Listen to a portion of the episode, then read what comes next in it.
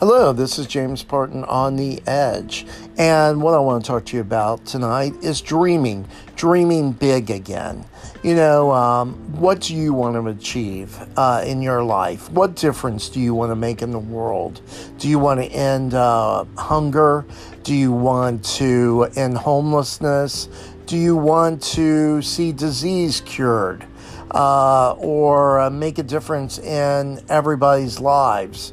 Do you want world peace? What is it that you would like to see happen, both in um, you know our culture and our society and politically? You know, recently, you know, uh, groups like Work Money have been, you know, helping people throughout the pandemic manage their daily budgets, maybe look for bargains, uh, and, you know, plan their financial future and, um, you know, achieve some results. And, you know, because they know that people are struggling with high inflation and uh, making ends meet. Well, you know, they recently you know, celebrated some successes as a society that we've achieved just in the last few years, such as lowering insulin costs for people who are diabetic, or also creating new jobs here in the United States by rebuilding some of our manufacturing base and going for clean energy sources.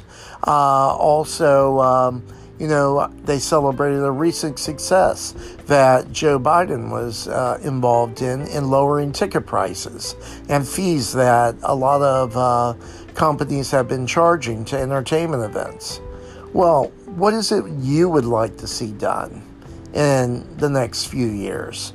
What is your big dream? What would you like to see accomplished? Well, you know, me, uh, I would like to see a lot of different things happen politically.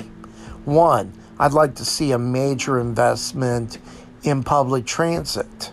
You know, that not only is good for the economy, but it is good for the environment as a whole. So, public transit, you know, that way you can get people talking to each other instead of just getting in their cars and going to work and then going home. So that's one thing I would like to see achieved. You know, national health care. Health care costs are out of control.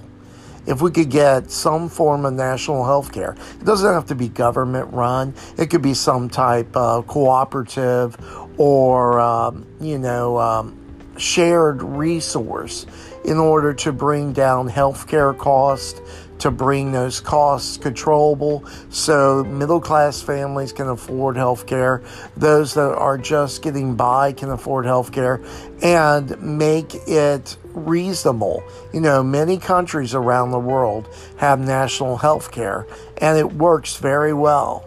You know, uh, so I don't see why we can't do it here. And no, national health care is not equivalent to socialism.